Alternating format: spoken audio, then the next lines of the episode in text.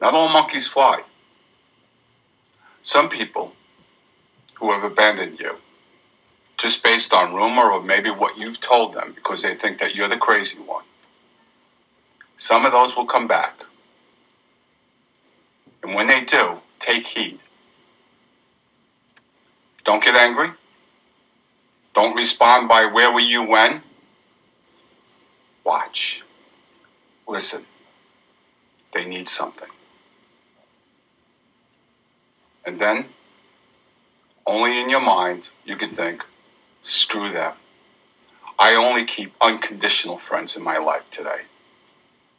I only know of unconditional love. The people who you thought were close to you in life, whether they be friends or family, who abandon you or keep their distance, when you share with them what happened to you, when you're looked upon as the crazy one, those people who get that distance between you, they never loved you because that's not what true love is. They never gave you unconditional friendship because that's not what unconditional friendship does. And why should you put yourself back into that relationship? Because you know what? It's going to happen again. They're contacting you for a reason. It's not out of your care. It's not out of their concern. They need something. They need validation in something. Take heed that.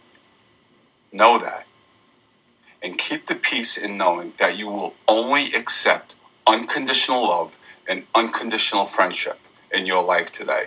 And I'm telling you, right here, right, take it right from the source. That is what's going to keep you healthy.